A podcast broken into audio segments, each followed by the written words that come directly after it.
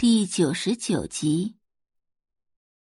因为宋宝仪足够优秀，所以云老夫人在她面前才跟普通老太太没有什么区别。亲生女儿这么优秀，周雷也是与有荣焉。妈，其实啊，真的没有您说的那么夸张。等您亲眼见一次云老夫人就知道了。宝仪，你呀，什么都好，就是太谦虚了。其实人有的时候还真不用这么谦虚。哦，对了，云小姐的情况怎么样啊？云小姐的情况您不用担心，一切都在我的掌握中。嗯，好。周磊点点头。他相信宋宝仪的医术，也非常期待宋宝仪将云世瑶医治痊愈的那天。京城宋家庄园，宋家大小姐宋一言拿着刚炖好的燕窝来到宋夫人身边，柔声开口：“妈，您一天都没吃东西了，吃点东西垫垫肚子吧。”宋夫人今年四十六岁。虽然保养得当，但眼角依旧有掩饰不住的鱼尾纹，周身笼罩着一股忧郁的气息，此时更是忧心忡忡，默默垂泪。哎呀，我不饿，拿走吧。宋夫人开口道。宋一言叹了口气，劝道：“哎呀，妈，人是铁，饭是钢。”宋夫人看向窗外，声音含着无限思念。今天是你姐姐的生日。听到这句话，宋一言的眼神变了变，但很快就恢复了原样。哎呀，我知道今天是姐姐的生日，可正因为今天是姐姐的生日，您就更得吃饭了。要是有一天咱们找到姐姐了，您的身体却垮了。那可怎么办呀？你要健健康康的，这样才能跟姐姐团圆呢。宋家是京城第一大家，宋家主宋修威和妻子郑妹育有三子一女。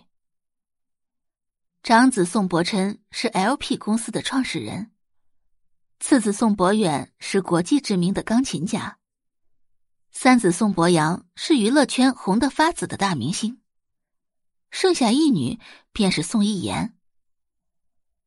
身为宋家唯一的女儿，宋一言从小不但有父母的偏爱，更有三个哥哥的疼爱，正可谓是集三千宠爱于一身。而宋一言也没有因为家人的宠爱就骄纵跋扈，反而非常优秀，才十八岁的年纪就已经是一名大二在读生，还获得过不少奖杯。可实际上，宋一言只是宋家的养女。真正的宋家大小姐出生还没到一个月就被人抱走了。在那个监控还没有普及的年代里，宋家人找了很久都没有找到，机缘巧合之下，便收养了现在的女儿宋一言。虽然家里人表面上很宠爱她，衣食住行都给了她最好的。但只有宋一言自己知道，其实他只是个替代品而已。要不然，宋家人也不会给他取名宋一言。宋一言谐音宋一烟，而宋家丢失的那个孩子就叫宋烟。宋家父母也从未把她当成过亲生女儿，就比如现在。他这么有孝心的端来补品给宋夫人吃，宋夫人非但没有念及他的好，反而在他的面前提起了宋嫣。姐姐，宋嫣算哪门子的姐姐？他在宋夫人面前尽孝了这么多年，那个宋嫣又在哪里？宋嫣从来都没有出现过，就获得了宋夫人全部的母爱。每每想到这里，宋一言就难受的不行。他想不通，为什么命运这么不公平。他虽然不是宋家的亲生骨肉，可也叫了宋修威和郑妹这么多年的爸妈。可这个正妹每天就是一副忧郁思女的样子，从来都没有给过他一个笑脸。宋修威虽然从未在他面前说过什么，但已经有很多次，他晚上下楼喝水，看到宋修威站在落地窗前，什么话也不说，就那样默默的抽烟。那样子，分明也是在思念丢失的小女儿。每每想到这里，宋一言就恨得不行。他恨素未谋面的宋嫣，他恨他夺走了他的一切。他恨宋家父母，他恨他们偏心。